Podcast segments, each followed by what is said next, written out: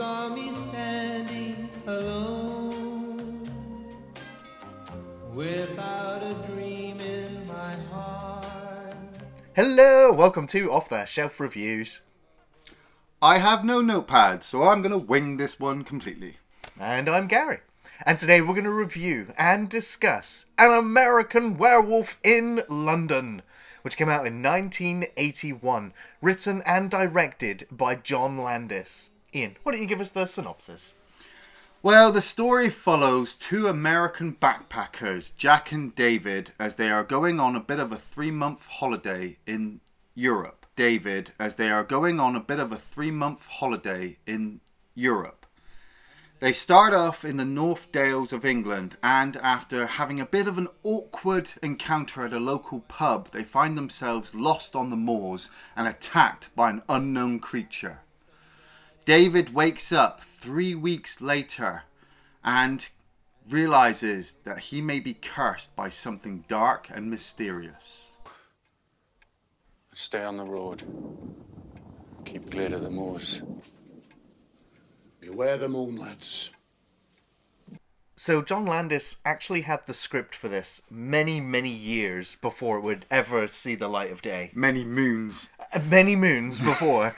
uh, he was working on Kelly's Heroes at the time. He was like a production second unit director, assistant, etc. And uh, apparently, he saw some gypsies burying somebody while he was there. And it gave him the idea of like resurrection of people coming back from the dead. Yeah. So he went back home eventually and he wrote the script for An American Werewolf in London. And then a few years later, he was making his own movie, Schlock, the one where he's dressed in like an ape suit. Yeah, yeah. And uh, it was on the set of that that he met uh, Rick Baker in ape suit. yeah, yeah. And uh, it was on the set of that that he met uh, Rick Baker and started to talk about this script and this idea of an American werewolf in London. Rick Baker Mm-hmm. was like, "Well, I do all these special effects. I'll do the werewolf for you." yeah. Years and years and years later, you know, Rick Baker has now been signed on to finally do this werewolf that he wanted to do for The Howling Yep, yep. uh, because no one wanted to give John Landis money to make this hybrid horror comedy werewolf thing. It n- had never been done. No one wants to see horror and comedy in the same film. uh, but it was only then when Rick Baker was signed on to Howling, Howling was in production, that the studio went, "Oh, they're making a werewolf movie. Oh, oh, well, we got one here somewhere. John, yes. John Landis, you got your money. Go ahead and make it." And that's when he called up Rick Baker and said, Get off howling. We're finally doing this werewolf movie that I told you about 10 years ago. Let's go make it. Yeah, I, I love that idea and the fact that then Rick Baker is going to ring up Rob Bottin and he's just like, dude, uh, can you carry on doing this? I've got to go off and do this. You Yeah, know? And the yeah. two of them probably talked into the middle of the night going, well, I'm going to do this in my movie and you should probably do this. Well, the two of them are, for me, like the two greatest pioneers of transformation, body morphing, special effects in films. Man, if they'd worked together on one movie. I know, right? I You know. know- Bring them both out of retirement now. I, I think it's also crazy as well that this film came out the same year as The Howling and the same year as Wolfen. All around the same time. Like, the beginning of the 80s was like Werewolf Central. Yeah, and like I so I was researching. Obviously, we've been doing the Howling series, and this was our our big one at the end of it. But like reading up about Wolfen as well, I'm like, oh man, we should have tried to maybe fit that one in because you've got the special effects of Howling, then you've got the special effects of American Werewolf, and then because you had those guys there, you had nobody on Wolfen. Right? So you, you, don't have werewolf transformations. You got just have nothing. wolves. You just got camera work in, in that movie. But I I've always had a special connection with this movie ever since I was a really really teeny weeny little Ian. Um, you know, I've always loved film. I've always loved television, um, and I, I my memory fades as I get older, but the basics stay the same. I know I was in my front room. I was constantly seeing the front cover of an American Werewolf in London, which is like a side shot of like David Naughton's face in mid transformation. You got the title on the movie, you know. And I remember like a family member thinking it was funny that they should put this film on for me at such a young age and that I should watch it, you know, because the 80s, that's what we did to kids. Um, and 16 minutes into the movie, a moment happens which was so absolutely fucking terrifying for me at such a young age that it just cemented the movie as being that one movie. You'll always have that one movie that scared you. That always that one movie that you'll have memories of and nostalgic feelings, and you'll go, "Oh, I remember watching that when I was blah blah." For me, it's an American Werewolf in London, and it's amazing how the film lulls you because when you have that opening with Blue Moon playing, Right, right. Well, that's the thing with this film as well. Is with the the very first test audiences that Universal screened this for were really all a bunch of uh, of seniors, and so they apparently all walked out of the screening. oh yeah, man, dude, seriously, first time I saw it, John Landis went on to say that this film was advertised though as from the director of National Lampoon's Animal House. So people are like, "Yeah, Animal House, let's go see the next one," you know, and they get this. Well, yeah, you know, but that's what I mean. The lulling of this movie, you know, with that music playing, the the quietness of, of, of the moors. I love how mysterious and isolating it just makes you feel. Right. You know, being the fact, you know, from the UK, I don't live too far from the moors. I've seen it, you know, when you stand up there and there's just no civilization for miles and you're thinking, fuck, like, there could be a wolf over there. Um, and you see the truck pull up uh, and, David and Jack just kind of gradually, just slowly get out of the back of the truck. You know, they've been traveling. You don't know where exactly they've come from. Slowly get out of the back of the truck. You know, they've been traveling. You don't know where exactly they've come from. You know, and you don't exactly know where they're going. But you've got these two great actors who are just like, yep, we're traveling. And David Naughton and Griffin Dunne. I'd only, it was only what four or five years ago we watched After Hours. Yes. With Griffin Dunne in. Yeah. And he's fabulous. He is. They're He's- both they're both really good. I mean, I, I was really surprised that they they got the Dr Pepper guy. I drink Dr. Pepper and I'm proud. I'm part of an original crowd. And if you look around these days, there seems to be a Dr. Pepper craze. I'm a pepper, he's a pepper, she's a pepper, we're a pepper. Wouldn't you like to be a pepper too? These two actors, um, they they hired um, they hired David Naughton, but they had trouble with Griffin Dunne because it was going to be a UK production. Right, right. The UK was like, we can't have that many American actors coming over, so John Landis went, fine, we'll do an American Werewolf in Paris instead. and uh, the studio were just like, oh, oh, uh, oh, and they gave it a little time. They went, oh, okay, you can have him. Yeah, you can you can bring him. Man, if they they should have gone with that one. no, no, no one wants to see it in Paris. but the, the these two friends, you know, they completely settle you in. They've known each other for an incredibly long time. You know, they're on this three month sabbatical holiday. You know, and and they're kind of miserable, or at least Jack is, because he'd love to be sunning himself, you know, in Europe next to a pool, maybe with a drink in his hand. Where where David is happy to be isolated in the moors, you know, with it raining sometimes. And once they enter into the slaughtered lamb, which I like, I, I for me, if I came across a pub with a certain name, you know, like you, a couple of places you don't go to. You don't go to the Overlook Hotel. You don't go to the Slaughtered Lamb, and you don't go to the twi- Titty Twister. right. You know, these are places you just don't go. But they walk into the pub, and it's just such awesome awkwardness. You know, that atypical locals. Well, i exactly. It's it's the fact. I mean, it feels more local to us, but it's the fact that you have these two American outsiders that you know the um, the pub just goes quiet. Everybody's eyeballing them. They're complete outsiders. They're uncomfortable, but you know that they're, they're wet and they're hungry, and they sit down and they ask for soup. They ask for food, and they're given nothing. Like uh, they're, they're offered tea, and uh, and they say, "Well, I'm nothing." Like uh, they're, they're offered tea, and uh, and they say, "Well, I haven't got any, but I'll go and put some on for you two." You know? Like, who who in England doesn't have the kettle on? Exactly. I was just like, time? ooh, like that, that, that's gotta hurt. they don't have tea for you. Uh, but it's just you know they they notice the pentagram on the wall and, Yeah. and the burning candles, and uh, you know, and the the rest of the town are joking about the Alamo. Remember the Alamo? Yeah, You know, yeah. and in the background, you you you've got to recognize uh, Drop Dead Fred, and and the uh, the warden from Alien Three. Oh man, Brian Glover and Rik Mayall in in the background, absolutely class. I, I love the guy who obviously he he's got the darts.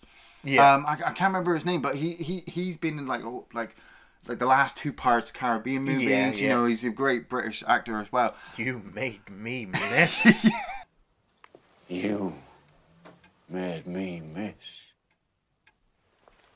and and that's just the way that like because you've got these two American actors and then you've got this plethora of British actors, you know, kind of making them feel uncomfortable that even when Brian Glover lightens the mood and tells the Alamo joke, you know, and everybody breaks down laughing, when Jack turns innocently and says, "What's the star for?" like everything just drops. Excuse me. Well, what's that star on the wall for? and now it he, the film brilliantly balances and I, i've seen this film maybe 20 30 times uh, this is the first time to proper sit down and you know deconstruct it the film brilliantly balances the comedy and the horror so well as if as if it's like it's coming out of black and white classic horrors and it's coming into the 80s but it can't go too deep into the 80s because well the 80s was really colorful and crazy. So we've still got to keep the mysterious villagers who don't like the outsiders telling them to get out of the pub because how dare them they come to hear those city folk. But they know the villagers know they've just sent the city folk off to their deaths they get that cryptic warning, you know, to beware the moon and stay on the path. it's like, what? Uh, well, yeah. Man, that ain't cryptic. That's okay. I was sat back down in my chair, like, so don't go outside. But why, why the fuck they didn't just buy a round of drinks for everybody in the pub? That would totally broke the ice. Oh, what's the pentagram for? Get out. Uh, how about drinks for everybody? Okay, let's talk about this giant star we've got to keep away, you know, bad spirits. But Well, the movie's got to happen, Yeah. and these two didn't. It looked like they wanted to get out of there anyway. oh, totally. It, it, it's yeah. But uh, you know, the the two actors, uh, I think it was Griffin Dunne, was complaining. He felt very uncomfortable because they shot this in January in Wales. you know, it was freezing cold. You can literally see him like wiping snot out of his nose. You know, the actors were very uncomfortable. But they did shoot this entire film chronologically. Nice. So they did shoot from the beginning all the way through. Uh, mainly because like they, they needed to give Rick Baker more time to continue making all of the effects. Yes, Uh, yes. but they also thought, you know, usually you only shoot chronologically when it's for the actors' benefit because they get to grow their character and feel the character's changes as they go. But yeah, this was just done. Yeah. You know, they, they needed the effects time. But this is the, the build up. This is our last real moment of getting to know these two where they talk about the folks back home in America. Yeah. You know, they start singing until they realize they're lost. And then one of this film's most signature anythings is the wolf howl. It's a full moon. Beware the moon and stick to the road. Oops. We're lost. Oh shit, David. What? Yeah. It is. I. It is. It, it's enough to make your hair stand up on end. It's, It's- spine chilling. that it, the beauty I find of it, it's not your traditional howl. You know, like you you like werewolf howl. Wolf howls all pretty much sound the same, other than the the wolf itself could change its side and stuff. This isn't a normal wolf howl. This is like if a demon shot sh- shouted into like a, a fucking mouthpiece in a tunnel. Sh- shouted into like a, a fucking mouthpiece in a tunnel like a, a fucking mouthpiece in a tunnel. Mouthpiece in a tunnel. Tunnel.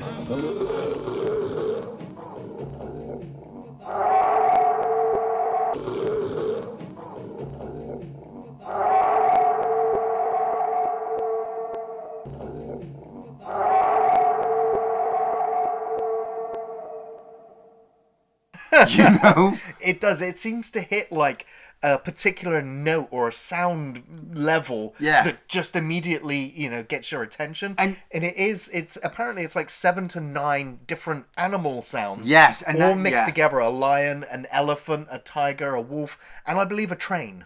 yeah, because that's the thing. Because obviously, being a, a werewolf, it's a it's a hybrid of all these different things, you know. And I love the fact that because of I don't know camera work at the time, directing, people's ideas, maybe the fact that Rick Baker didn't have the, the things available or it wouldn't look right in the camera.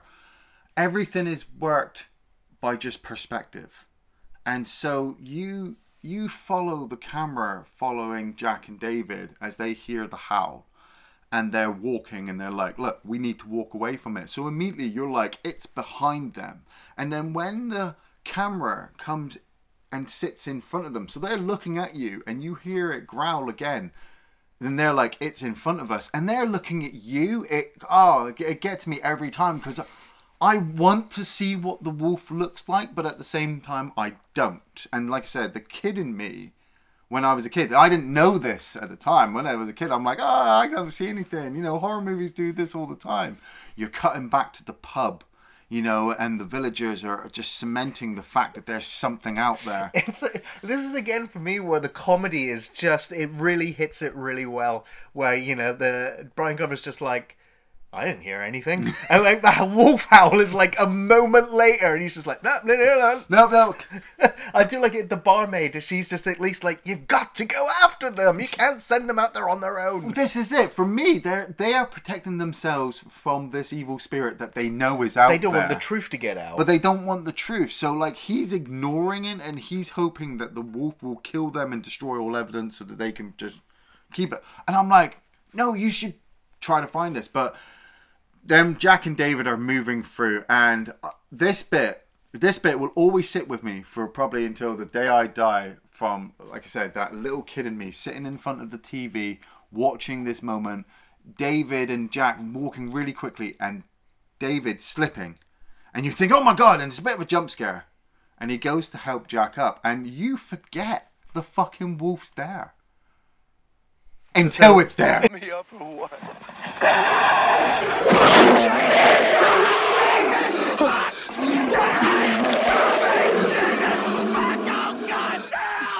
And you know, Griffin Dunne, you know, Jack La- Landis told him just to like let rip with the screams, just Yeah, oh, go God, for it. that's what and and, and I think that's what triggers the reaction in the audience is that you know his oh my God screams of help, like Jesus Christ, it sounds so real, so horrible. It's up there with the girl from Jaws. Yes, You yeah, know, absolutely. The first screams. kill, and it just really sets the tone and the mood. And you know, like you can't fault David for just running away. It's like a natural human response for, Yeah. to run away. But you know, he hears his scream, his friend still screaming, and he does after a few moments, like you know, come It's- back to his senses and go running back to his friend, only to see the the remains Yeah. uh, before he is also pounced on by the wolf, and then the uh, saved literally by the villagers with shotguns. They turn up, they shoot whatever it is on top of him. Yeah. you know, and David's still like just trying to regain his senses after being attacked. Turns over and sees a naked man filled with bullet wounds.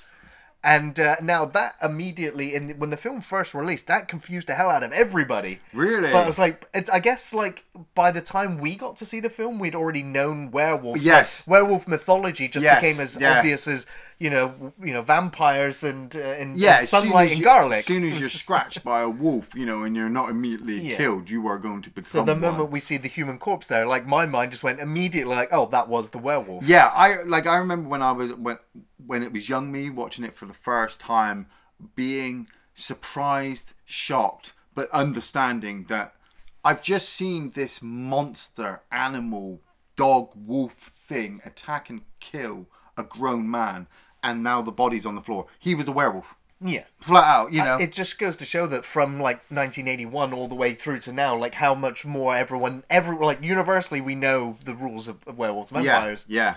And the, the, film, the film then jumps brilliantly to yeah, and the, the, the film, the film then jumps brilliantly to the a hospital in in London, and we get introduced to um, Nurse Alex Price in London, and we get introduced to um, Nurse Alex Price, played by the amazing, the legendary, the like oh so gorgeous Jenny Agutter. I have I've had a soft spot for this lady since since probably Walkabout. Yeah, you know, like like she is amazing. She's a brilliant British actress as well, and she just cements with me in this film the the innocent kind of girl in the story, the love interest. You know, without even eh, without even trying. Like she's so pretty. Like David not falling in love with her would be a plot hole for the movie. Well, I, You I do like the the service that he receives in this hospital. You know, oh, like oh God, the NHS has gone. Right? I was like, Jesus. Christ! Like this is all like you know he gets fed in bed, he gets looked after, he gets pampered. I mean, you know, and then she takes him home with him with her afterwards. He's just he gets pampered. I mean, you know, and then she takes him home with him with her afterwards. He's just like, wow. Oh, but but the the whole time in the hospital is is an amazing middle section of the movie, and it's amazing to realize that this movie is only an hour and a half long, and the first twenty minutes, twenty five minutes is that first wolf attack, and then you will not have an, anything else happen really until the hour mark. And like I said, it's only an hour and a half. But the way everything is condensed, especially in this hospital section, you know, uh, nurse. But the way everything is condensed, especially in this hospital section, you know, uh, nurse price. But the way everything is condensed, especially in this hospital section, you know, uh, nurse price. The way everything is condensed, especially in this hospital section, you know, uh, nurse price. Everything is condensed, especially in this hospital section, you know, uh, nurse price uh, everything condensed, especially in this hospital section. You know, uh, nurse price uh, uh, condensed, especially in this hospital section. You know, uh, nurse price, uh, uh, doctor, especially in this hospital section. You know, uh, nurse price, Doctor Hirsch, hospital section. You know, uh, nurse price, uh, Doctor Hirsch, hospital section. You know, uh, nurse price, Doctor Hirsch, uh, section. You know, nurse price uh, uh, Dr. Hirsch uh, looking into the, uh, the into the attack, and you start to understand what's going on through Dr. Hirsch's involvement with the detectives. You know how the villagers found the boys, you know, and and killed this lunatic. Dr. Hirsch explains like they didn't even see uh, Jack's body. You know, it was pretty much tagged and, and, and sent away. Uh, David's wounds were already cleaned and treated, even though that the doctor uh, doctor didn't even see him. But here he is, and so he's being explained to like, your friend is dead. So does feel a little bit like a conspiracy because the detectives close the case. Case does feel a little bit like a conspiracy because the detectives close the case. Case closed. We know, you know what happened. Oh, I did put that down to the ineptitude of those police officers. you know, the villagers, the villagers are definitely covering it all up, and I love the way that Dr. Hirsch is, says to David at one point, like, "Look, if there was a giant monster running around Northern England, we'd have seen it on the telly." Like, yeah, you wouldn't. Like, no, no, no, exactly. I'm sat there like, This is in the modern age where you know. everyone's out there with mobile phones, you know. But, uh, but, But but you were right about one thing. That's one of the big themes of the film is uh, like survivor's guilt. Yes. You know, because he didn't do anything really to help his friend. He survived this attack, and so he's dealing with the guilt of, of losing his friend. Yeah. You know, while still being this outsider. but it's also those nightmares that start to come along. Yes, those nightmares are you know some of the one of the one of the highlights Yes. of the film because they're so wild. Yeah. You know, we have the the dream sequences beginning where he's just running through the woods naked, Mm-hmm. and that was the reason why Dr Pepper fired him from ever coming back. um, and, you know, and then we see the shots where he's seeing the deer, you know, and he's pouncing and he's eating decapitated deer or leg. Yeah. Uh, but then we get the scene where he's in the hospital bed in the war in, in deer or leg. Yeah. Uh, but then we get the scene where he's in the hospital bed in the war in, in the woods, you know, and you have that that blast where his eyes open and you see all the fangs, you know, and you have that that blast where his eyes open and you see all the fangs. And then we get the next dream sequence, which is the real, the you know, the, is the one where he dreams. When we get the next dream sequence, which is the real, the you know, the, is the one where he dreams where he's back in the safety of his home, you know, and you know, it's it's. uh you know, we find out that David is a Jewish person, and so you know he's li- he's got this idyllic household. We also find out that one of the nurses at the beginning copped a feel at his uh, nakedness, but while he was brought in, Yeah. just to remind you that he's Jewish, Yeah. and um, and so yeah, the, the the Nazi werewolves turn up at the door and gun down the entire family. Whilst I think it's Rick Baker, werewolf man, has got the knife to his throat and slits his throat afterwards, and you're like, that that was so violent, so unexpected and sudden. Yeah. Like you just like you're violent, so unexpected and sudden. Yeah. Like you just like you're you're trying to process what just happened, and then you know you watch it back and you go, man, those werewolf masks were terrible.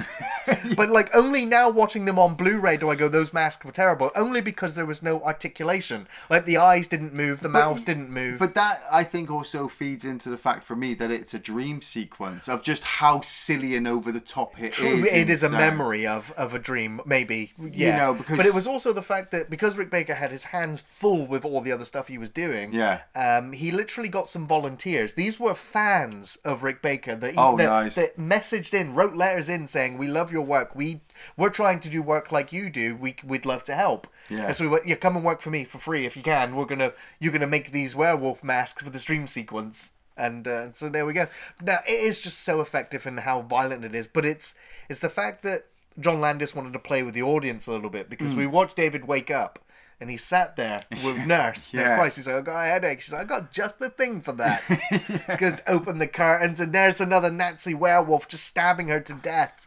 It's it's fucked up, and I I loved deconstructing all these nightmare sequences, and then realizing that as you play them, they it just subtly the movie tells you about how David's changing internally. Yes. You know like, about how David's changing internally. Yes. You know like about how David's changing internally. Yes. You know like when about how David's changing internally. Yes. You know, like when he how David's changing internally. Yes. You know, like when he first David's changing internally. Yes. You know, like when he first sees David's changing internally. Yes. You know, like when he first sees him changing internally. Yes. You know, like when he first sees himself naked, you know, he's he's now the wolf. He's wild nature coming alive, attacking the deer and eating it, you know.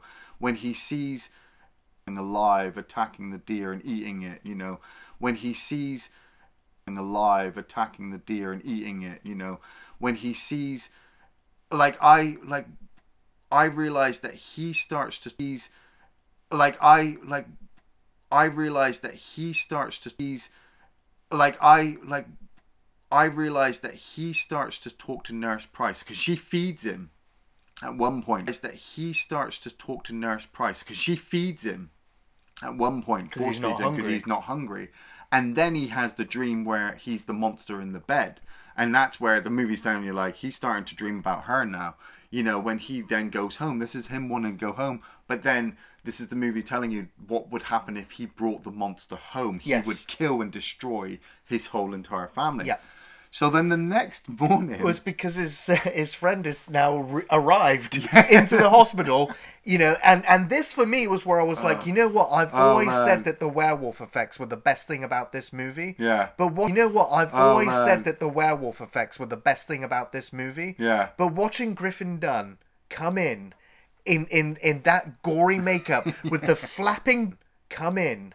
In, in in that gory makeup with the flapping bit of skin, you know, it's it's, it's that flapping bit of skin that It's- makes up for it. The flapping bit of skin, you know, it's it's, it's that flapping bit of skin that It's- makes up for it. It was flapping bit of skin, you know, it's it's, it's that flapping bit of skin that makes up for it. It would seem to have been a mistake, but like that sell that's the final selling piece. it's the detail, isn't it? it's the, the- hole in the neck. and it's the, sell that's the final selling piece. it's the detail, isn't it? it's the, the- hole in the neck. and it's the, sell that's the final selling piece. it's the detail, It's- isn't it? it's the, the- hole in the It- neck. and it's the, fact that it is bright fluorescent detail, it's- isn't it? it's the, the- hole in the It- neck. and it's the, fact that it is bright fluorescent lights. You Yeah. know, there's no shadows. There's No. no, hiding it. You see it, and now seeing it in Blu-ray and seeing it in its full like it's it. Yeah. You see it, and now seeing it in Blu-ray and seeing it in its full like it's fucking amazing uh, practical work right there. And Griffin Dunne sells it so well by being so happy and in such a good mood.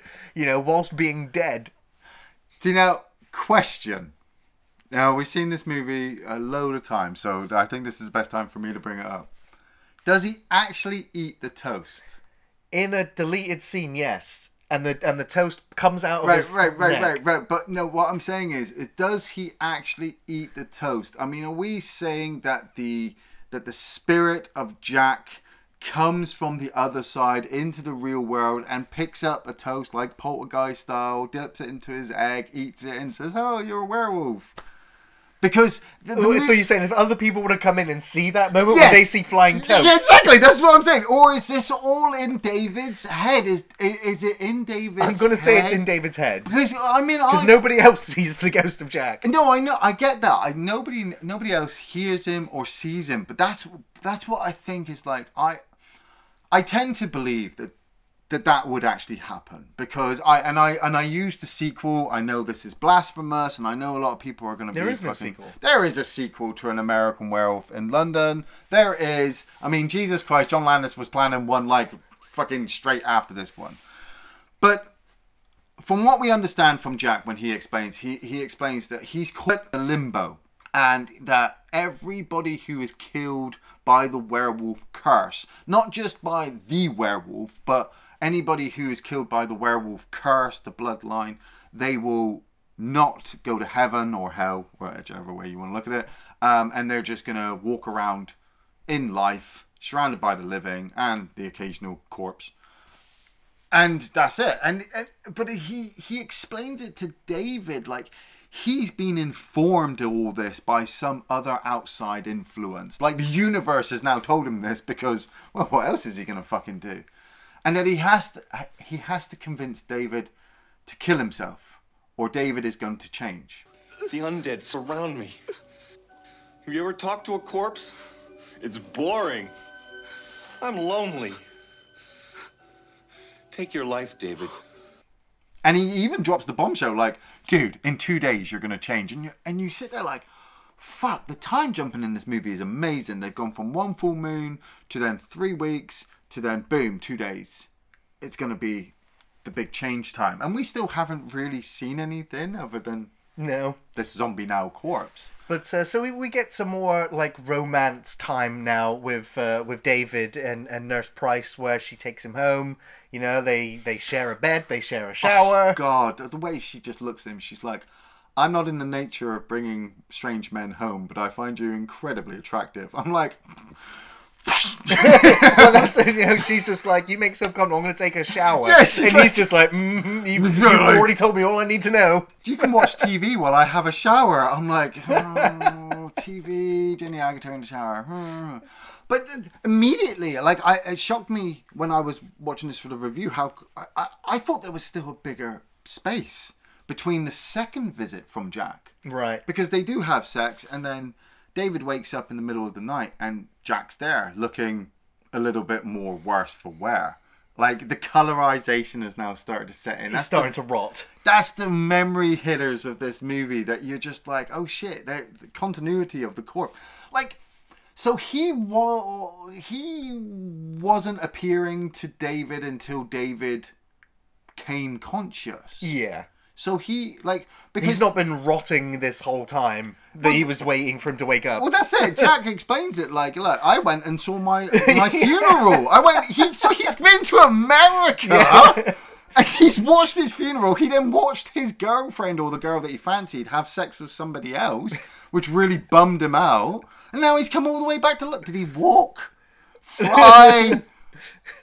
I don't know. I don't know. Anyway, but Jack explains to him, like, look, dude, seriously, you really need to sort this shit out. You can't be having sex with a nurse.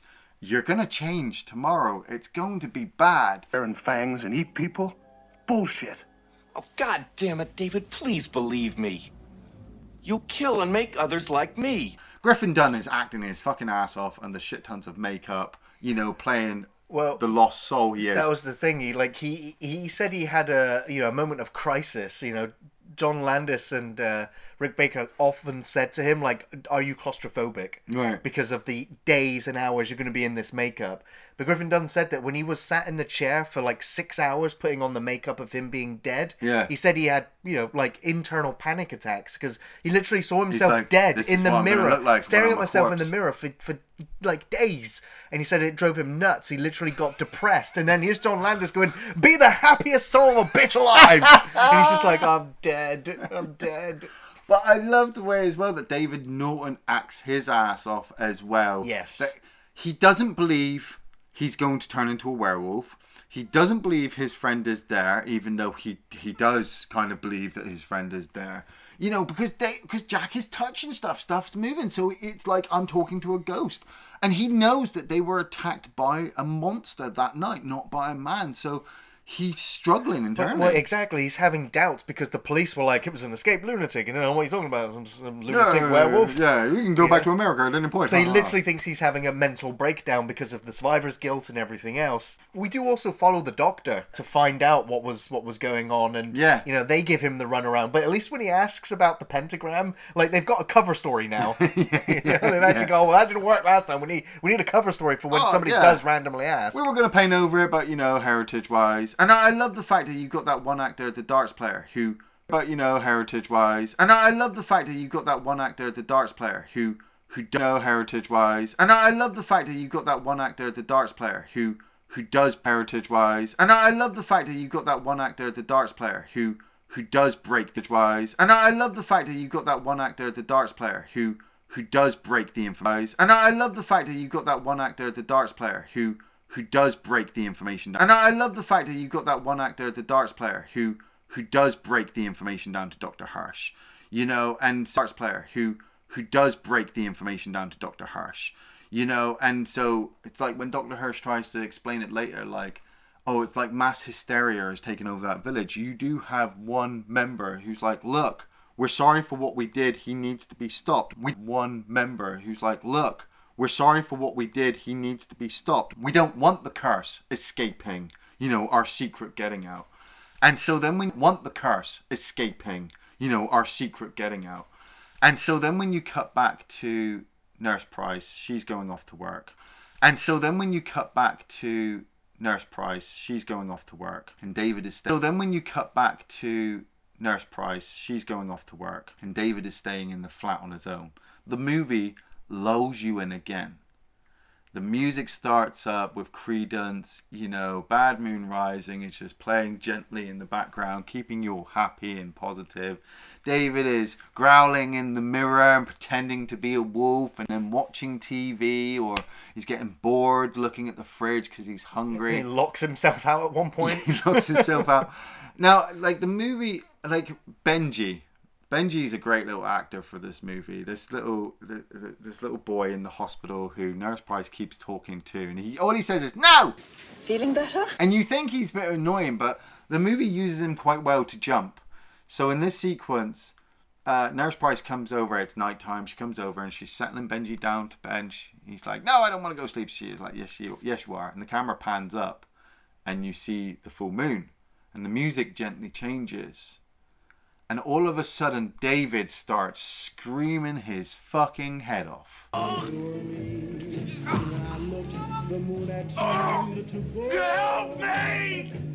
this transformation sequence is probably the most legendary the best visual transformation of any character into something else ever put to screen and probably is to this day and probably will be for all time Yeah. this is the crowning achievement, I believe, in visual practical effects, especially with the transformation. Rick Baker won the Oscar for this. The Oscar for practical special effects was created after seeing this, and for all those good reasons. Yeah. This transformation, unlike the Howling sequence, because in Howling, when they transform, transform, it's orgasmic. You know, it's euphoric. Yeah, yeah, they, they, love they, it they are enjoying it. Yeah. this is this is a tragedy this time around because you know he's turning into a monster which he has no control over Yeah. and the physical agony the biology of his bones breaking and recontorting muscles stretching Yeah. face elongating Yeah. you know cl- claws nails paws the back the ribs watching everything change whilst he's screaming and all in these you know cuts and and obviously the the big takeaway here again is that it's all done under full lighting Yeah. there's no shadows here so Yeah. you see all the details so rick baker cannot hide anything from you you know else. so rick baker cannot hide anything from you You know, and uh, you know, hi- him and his team spent months and months and months making individual parts that would elongate or stretch. And then, you know, when you know Landis went action, cut, next scene, you know, Baker would be like, but I spent months doing that. like you used it for five seconds, and he went, it'll probably be shorter in the film as well. Yeah, yeah, yeah, yeah. it's yeah. just like you can imagine being devastated, like all your work just for that. But then when you see that When shot, when the head it- stretches Yeah, on yeah. screen, you're like, nothing like that done that well before. like in comparison, you know, and, and we've been through the Howling movies and we watched the first one like very intently, and the changes in that one were really, really good. But they lit it and, and filmed it in a particular way. Like Gary said, that the, the, the, the character enjoyed changing. And so when they become the standing wolf thing, man, you know, you're like, okay, that's cool, but uh, it's not great. I need great. What what what is out there that's great? And then you get to an American Werewolf in London, and like I said, just the acting from David Naughton screaming his goddamn head off about all the body changes he's going through. You know, all of the practical effects that we're just seeing happen. I like the fact that it becomes a wolf, not a wolf man. Yes. You know, so the wolf that we, we, we see one shot. And it really surprised me because I watched this film twice, two days leading up to this review. So I fucking studied it. That we get that one shot where it's on all fours on the floor and the camera goes along. We get that one shot where it's on all fours on the floor and the camera goes along the side. And that's the only real time you'll ever get like a big long body shot of the wolf. I mean, the effects are so good, but they are just effects, and so they don't look real when the camera stays on them for a little bit too long. You know, they look just enough.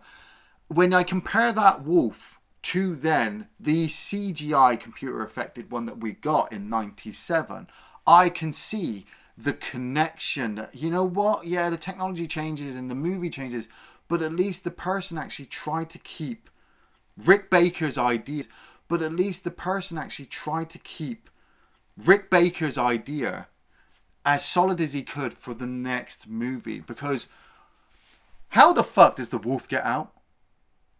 Or at the house. Yeah. Uh, David opens the door at one point because he's really hot, and so he left the door open. Right, but they no, but she's got a front door. She's got a front door, and then she's got her door, and they've got windows. Now the other, like I reckon that the wolf, because he opens the window and climbs in at one point, but you don't see him lock it. I reckon hmm. the wolf actually did open the window and climb out, because it never comes up again of how David. I was pretty sure the door was left open, but um, yeah, right. He just walks out like nobody closes the door. None of our neighbors heard screaming. Like, and and how does a full moon change you? Like, does the moon have to be at the highest point of its zenith for you to change, or is it like vampires? Like, you just have to get the moonlight to hit you and you immediately change.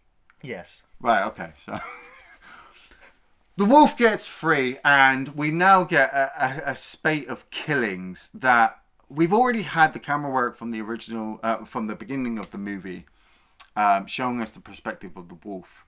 And so the film just keeps all that up, and it just really works. You've got the boyfriend and girlfriend who are coming over for a dinner party. Hey, let's go round the back and scare them.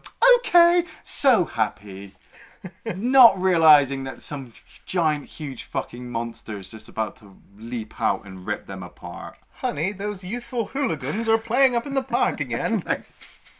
You could you tell this movie's a little bit dated because you wouldn't go to a park with hooligans in nowadays.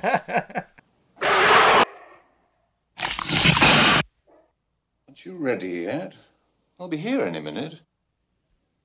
And uh, I think that this sequence is probably one of my favourites in the film when you've got the, the suit guy Oh. in the London Underground. London you know, Underground, so yeah. for whatever reason, the London Underground is fucking empty. That's always a bad sign in horror Right? movies. If you're the only person down there, run. And he can hear the howling from the distance, and he's like, "I find this the least bit funny." Hmm. you know, until he, you know, from the distance, and he's like, "I find this the least bit funny." Hmm. you know, until he, you know, until from the distance, and he's like, "I find this the least bit funny." Hmm. you know, until he, you know, until he sees it and just like the beginning of the film, we are now from the POV of the creature getting closer to him. Yeah. And of course, he legs it, he runs. It's and and this is one of those moments in the film where you realize like the soundtrack for this film is so minimal that this chase sequence doesn't have a single thread of music whatsoever. Mm, yeah. It's just the you know the tapping of his boots on the on the tiles. You know when he Mm, yeah. it's just the you know the tapping of his boots on the on the tiles. You know when he fumbles the heavy the breathing and the growling. And there's that moment where he falls. You know when he fumbles the heavy the breathing and the growling. And there's that moment where he falls onto the escalator and goes up, and the shot over his shoulder. Look where he falls onto the escalator and goes up, and the shot over his shoulder looking down falls onto the escalator and goes up, and the shot over his shoulder looking down falls onto the escalator and goes up, and the shot over his shoulder looking down falls onto the escalator and goes up, and the shot over his shoulder looking down mm. and the escalator and goes up, and the shot over his shoulder looking down, mm. and even though the wolf up and the shot over his shoulder looking down, mm. and even though the wolf is as far in the background as it can be, you still see the size of it. Yes. Yeah. And uh, Far in the background as it can be, you still see the size of it. yes. Yeah. And and it's it's round as it can be, you still see the size of it. yes. Yeah. And and it's it's Can be, you still see the size of it. Yes, yeah, and and it's it's it's that one shot in the movie that like I'm glad I see because it makes me appreciate all the stuff I don't see. Yes. you know, I spent a lot of time when I was a kid watching this film, and that perspective of chasing him down the corridor, I always used to sit there going, "Oh, you can't see anything, you can't see anything," so it's not really there. When I got older, I understood camera work. but when you saw that shot then of him on the escalator, you can. It's enough to paint. Yeah, Camera But work. when you saw that shot then of him on the escalator, you can. It's enough to paint. But when you saw that shot then of him on the escalator, you can. It's enough to paint.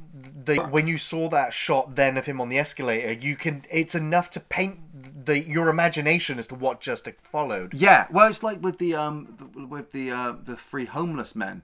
They don't really have much of a great sequence. I mean, it's a great shot with the homeless men. They don't really have much of a great sequence. I mean, it's great shot with the London Bridge. They don't really have much of a great sequence. I mean, it's great shot with the London Bridge. Behind. They don't really have much of a great sequence. I mean, it's great shot with the London Bridge behind them. They don't really have much of a great sequence. I mean, it's great shot with the London Bridge behind them and them stood around the fire. But it's when one of them just says like "Mother of God," Yeah. and you see a quick flash of the to roar. the train they're yeah, going past. And the the editing of Now, those three uh, homeless people's death sequences were all filmed, Mm. but John Landis kept making cuts to the film because of test audiences going, "That's too violent. It's too horrible. like I don't want to see that." And John Landis himself regrets making those cuts Man. because he.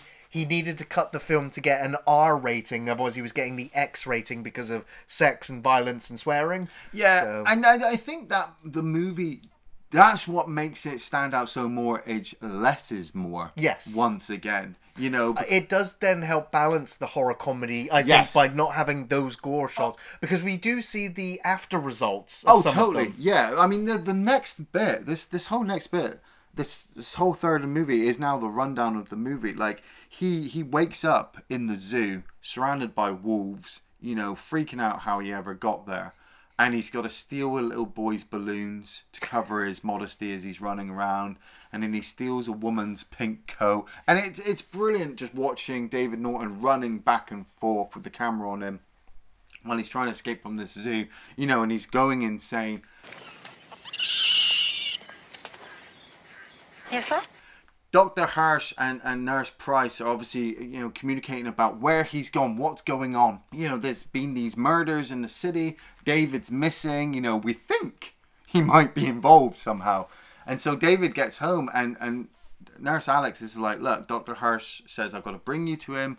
We need to find out what's going on. And David's all excited, like, well, I'm, I'm, I'm chipper, you know, I don't feel hungry anymore for whatever reason. And, you know, oh, I'm, I'm all awake. And so they get into a taxi and they're driving to Dr. Hirsch. And you've got Bricktop from Snatch, Alan Ford, driving the taxi. Right. And he mentions about the murders, six people killed all over the city, must be a right psycho.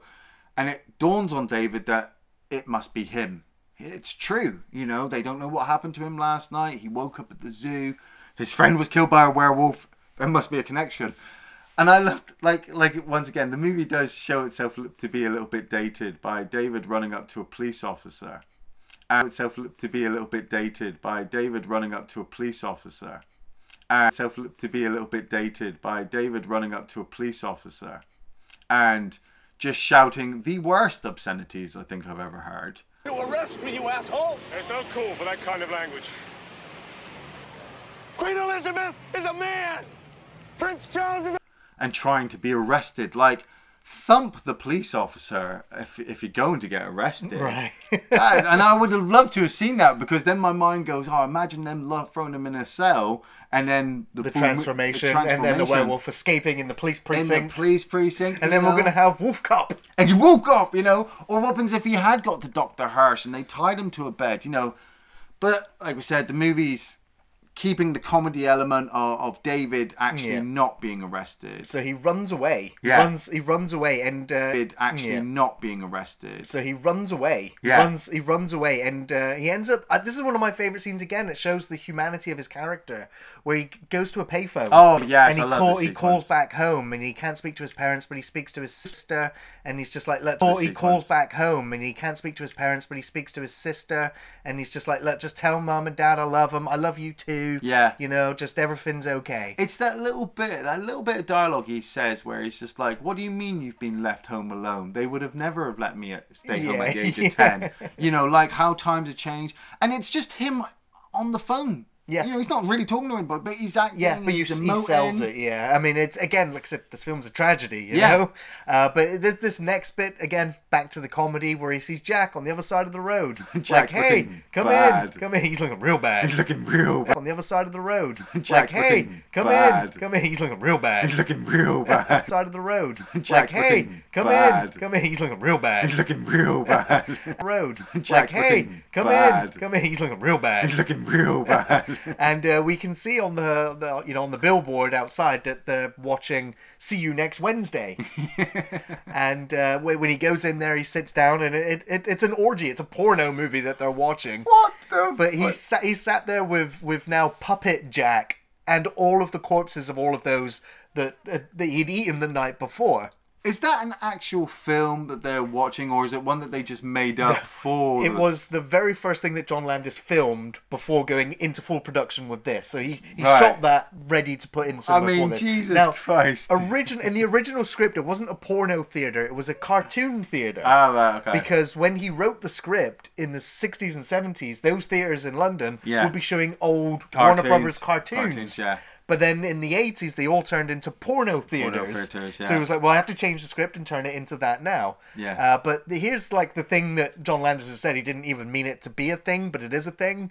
But back when he was writing scripts, he wrote a script called See You Next Wednesday, but it never got picked up. Or he wrote a script called See You Next Wednesday, but it never got picked up. Or developed a script called See You Next Wednesday, but it never got picked up or developed. Script called See You Next Wednesday, but it never got picked up or developed. right. Called See You Next Wednesday, but it never got picked up or developed. right. So called See You Next Wednesday, but it never got picked up or developed. right. So whenever See You Next Wednesday, but it never got picked up or developed. right. So whenever he See You Next Wednesday, but it never got picked up or developed. right. So whenever he See You Next Wednesday, but it never got picked up or developed. right. right. So whenever he borrowed Wednesday, but it never got picked up or developed. right. right. So whenever he borrowed a line, but it never got picked up or developed. Right, right. So whenever he borrowed a line of dialogue from that unused script, Yeah. he would give it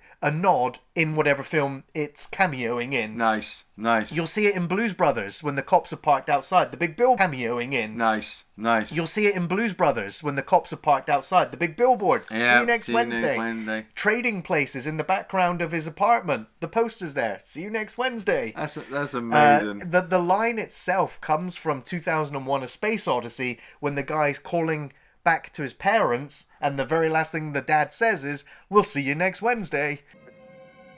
See you next Wednesday.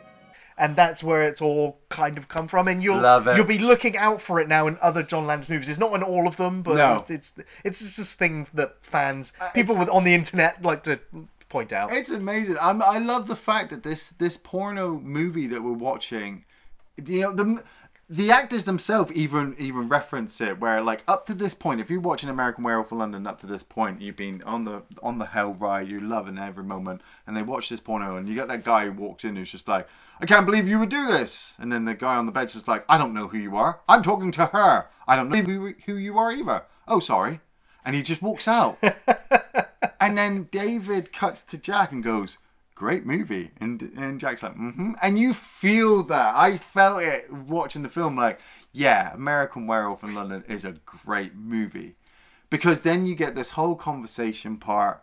You know, Jack is like I said, he's looking rotten. He's he's a puppet. I love he's got his his eyes are really wide, and my mind's just like, well, it's because his His eyelids are gone. His eyelids gone. He can't fucking close them. And then he's looking around and he says to David, like, look, here are the people you killed last night. They are now walking limbo corpses like me. And you'll just make more and more and more. And your mind goes, fucking hell. So that old man at the beginning, I wonder how many he saw. Right. You know, and maybe he was an escaped lunatic because he believed he was seeing the dead people that he was killing. Um, and they're all coming up with these great fucking ideas of suicide. You could shoot yourself. All you need is a gun. Just aim it towards your head and pull the trigger. Or put it in your mouth. Don't miss. Cyanide, you know. And they're like they're they're, they're all pissed at him, you know. But Jack's just like, look, he's my friend. Fucking lay off him, you know. We're we're we're trying the best we can. Pills? Not sure enough. I could hang myself. No. No, if you did it wrong, it could be painful. You'd choke to death. No, if you did it wrong, it could be painful. You'd choke to death. But then No, if you did it wrong, it could be painful. You'd choke to death. But then the No, if you did it wrong, it could be painful. You'd choke to death. but then the moon comes out. Wrong, it could be painful. You'd choke to death. But then the moon comes out that one final time and he starts to change. But then the moon comes out that one final time and he starts to change. But then the moon comes out that one final time and he starts to change. Then the moon comes out that one final time and he starts to change.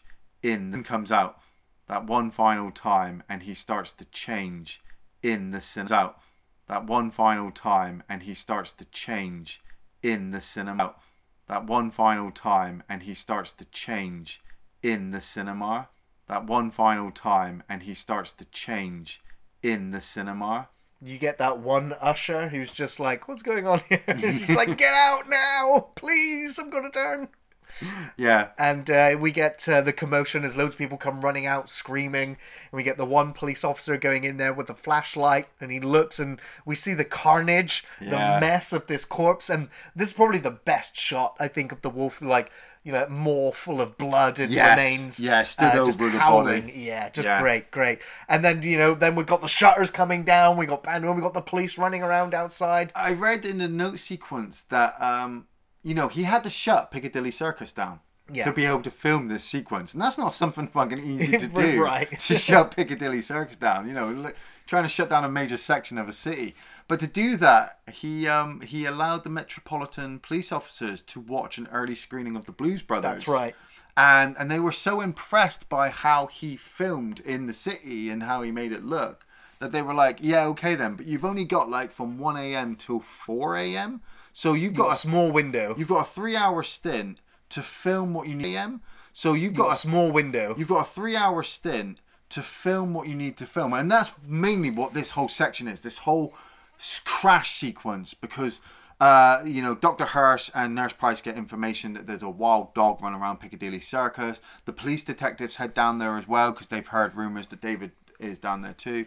The wolf smashes through the shutters, and the detective, who's been completely inept throughout the whole movie and has been belittling his detective, who's been completely inept throughout the whole movie and has been belittling his partner, you know, and making out that there's no such things as incredibly giant, huge, mysterious monsters, gets his head fucking bitten off by this incredibly huge, mysterious monster. Bounces off the hood of the car into the street. Yeah, and makes a crash. You've got cars crashing everywhere, buses crashing in, people are getting squashed. You've got cars crashing everywhere, buses crashing in, people are getting squashed. There's bodies on the floor everywhere, buses crashing in, people are getting squashed. There's bodies bodies on the floor. John You- Landis ca- is crashing in. People are getting squashed. There's bodies on the floor. John You- Landis cameo as he flies through the glass. you got that great shot of the wolf kind of walking through the crowd. Now, older me, you know, more experienced me knows that you know you've got four or five guys holding a model as it's walking through as the camera's Well, following. it's a, it, it's actually a guy laying on a plank. Oh, And so it's his arms in the front of the suit. So you've Nice. got they they decided that because it wasn't going to be bipedal two legs, it's going to be the four legged creature. Yeah. The Rick Baker decided that the creature would be you know like when you the wheelbarrow race when Yeah, somebody yeah, holds yeah. your legs. Yeah, yeah, yeah. That's the design that they went Ah, for. yes. So there's literally like you never see the back end of the wolf No, because no. there'll be two legs sticking out of his butt. Yeah.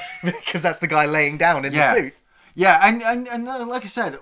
They didn't have CGI at this point, people, so that when they did get CGI in 1997, everyone went, "Oh, it looks shit." But in comparison, again just to do the the shots of just the werewolf head we're just snapping at things Yeah, going by yeah.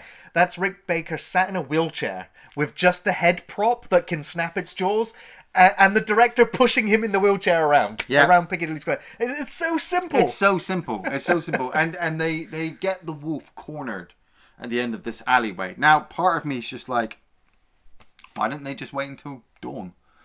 You know, and just sit there with This their is guns. true, this is very You know, true. just sit there until dawn. I mean, it, okay, it's going to try and attack, but it's. I get the feeling the wolf is scared and it's running. Part of you th- thinks that David is still alive in there. all- all of these thoughts i mean the film doesn't really give you enough chance to No. process these thoughts mm. because you know nurse price goes down there and she's like david i love you Yeah. You know, it was one of the last things he said to her as well. Yeah. And you see the close up of the. Know, it was one of the last things he said to her as well. Yeah. And you see the close up of the wolf, and you see it relax its snout, Like it's realized. like it's realized, like it, like it, it, it doesn't have to be afraid. It, Yeah. it doesn't have to fight and kill. Yeah. But then it launches at her and gets shot down and killed. Yeah, because uh, well, part of me still thinks that when you're the wolf, you are ninety percent the wolf and ten percent still the man. So when you're the man, you're ninety percent the man, but it's 10, still ten percent the wolf inside. So he recognized Alex, and he didn't want to attack her, but he's the wolf. This is what they do: they attack and kill, and so yeah, he gets Or blasted. there was the part of him that knew that if he did attack her, he knew all the cops have got guns and rifles on him. He's going to get shot down and killed, and he needs to die to end the curse. So he could have done it as a suicide attack. I mean, in- but it's it's unlikely. We, we don't know. You can No. just theorize and, and and come up with ideas. like but- fan like I, I I came up with fan uh, idea, fan ideas back in the day of you know they had sex you know while he was infected with the werewolf stuff Yeah. so after he's died if she was to get a baby Well, yeah, I mean, in the in the uh, unmade like second script that never really materialized, she Yeah. she does have a werewolf baby, Yeah. and then becomes a werewolf hunter, and and rumors were circulating that in 1997 American Werewolf in Paris was supposed to be the main the main actor was